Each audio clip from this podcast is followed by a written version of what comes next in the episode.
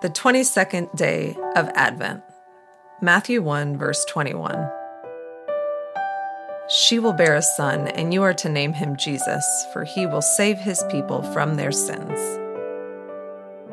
When my husband and I learned that our first child was going to be a boy, we were disappointed. We wanted a girl. From the moment I became pregnant, I had visions of replicating my own fond memories of moments with my sister and mom.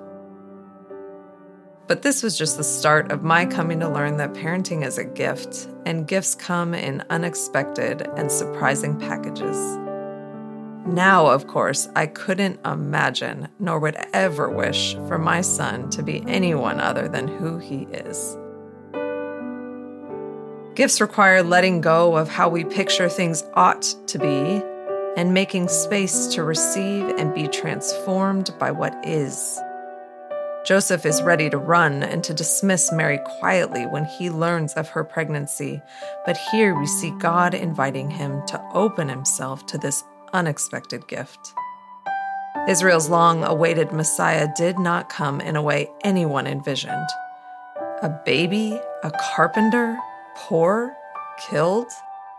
The Messiah was to come in might and wield the sword against Rome. From the first, his presence in the world astonished.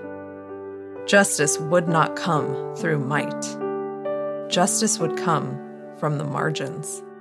Justice would unexpectedly spring from the humble, loving, healing light of a baby born in a manger.